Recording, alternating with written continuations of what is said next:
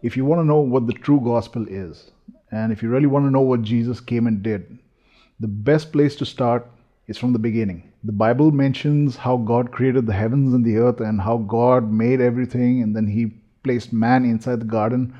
And that is actually the beginning.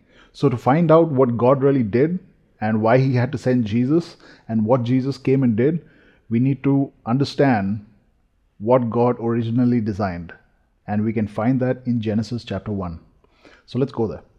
In Genesis chapter 1 and verse 26, and God said, Let us make man in our image, in our likeness, and let them have dominion over the fish of the sea, over the fowl of the air, over the cattle, and over all the earth, and over every creeping thing that moves upon the earth. So God created man in his own image. In the image of God, he created him. Male and female, he created them.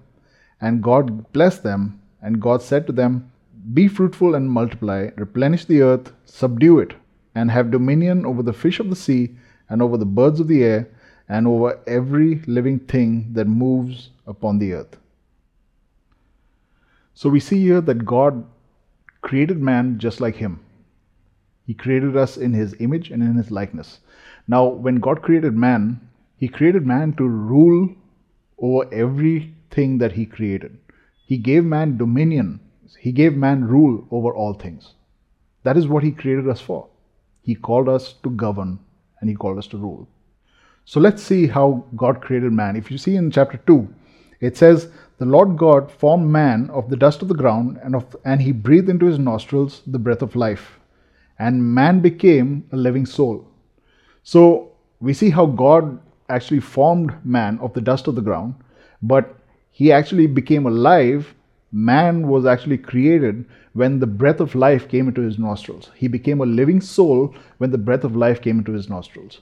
So, man is the combination of spirit, soul, and body. The part of us that we are, that the, the breath of life that came into us is the spirit. We were, we, we were formed of the dust of the ground, which is the created part. The spirit is always eternal. The, the body, our body, we have received from the dust of the ground. And we became a living soul. So Adam was a living soul. Now, if you see what it says in, in 1 Corinthians chapter 15 and verse 45, it says, And so it is written, the first man, Adam, was made a living soul, but the last Adam was made a life giving spirit. So, what's the difference? Well, the first Adam was a living soul, everything was alive. So, for him to be a living soul along with a living world, in a living world, everything was made alive until he partook of the tree of the knowledge of good and evil. Uh, that is where everything fell, and he became subject to creation. The eternal part of him, the spirit, which is what we are today, we are spirit. Adam was also a spirit. He subjected himself to a creation. The creator, the creator part of him, the spirit, got subjected to the creation if you see the nature of fallen man, we are always letting our bodies tell us what to do. The fallen man nature is what? Creation, or rather, your body tells you what to do. The world tells you what to do. You're always subject to an outside opinion. In other words, if a person sees himself in a particular way, he, he judges himself by what he sees. You're not well. Circumstances dictate who you are. We are always uh, letting the world or circumstance define our identity. That is the nature of the old man. That is the nature of the fallen man. That is the nature of Adam. That is the nature that Adam took on when he ate of the tree of the knowledge of good and evil. Creation began to get prominence over the Creator. When he was uh, tempted of the enemy, she saw that the fruit was good, good for food, it was good to look at, and it would make her wise. How can a fruit make you wise? How can a fruit uh, determine who you are? So we see over there that was the first instance of how creation began to rule over the creator, which is what we were created to be. God never designed that. God designed that man will rule over creation. Man will decide what creation will do. That's why he called the animals uh, uh, to Adam and he said, whatever you name it, that's what it's going to be. That was how it was designed to be in the first place. That is what that was the original plan.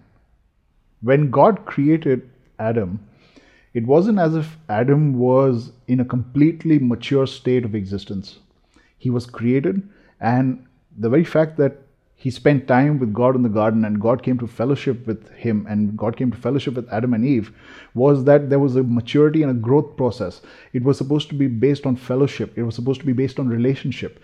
That was the plan. God, God created us for relationship. God created us so that we could spend time with Him, get to know Him, and as Him, rule over creation. He created a dimension called the physical realm. He created this reality called the physical realm for us to rule and to govern as Him and with Him, so that He would rule this dimension through us as His sons, as His children. That is why He said, Let us make man in our image and in our likeness, just like Him, exactly as He is.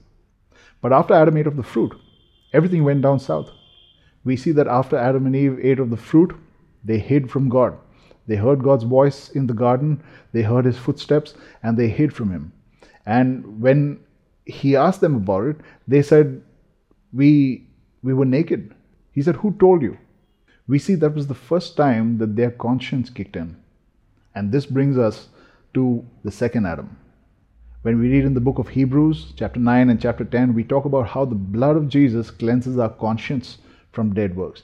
He, it cleanses us from everything that would make us guilty before our Father. It reconciled us to our Father in heaven. When we read again in 1 Corinthians chapter 15, the first Adam was a living soul, the second Adam was made a life giving spirit. Why life giving spirit? Because everything was subjected to futility, everything was subjected to lifelessness. There was no more life flowing from a relationship that God had with man before that allowed creation to thrive.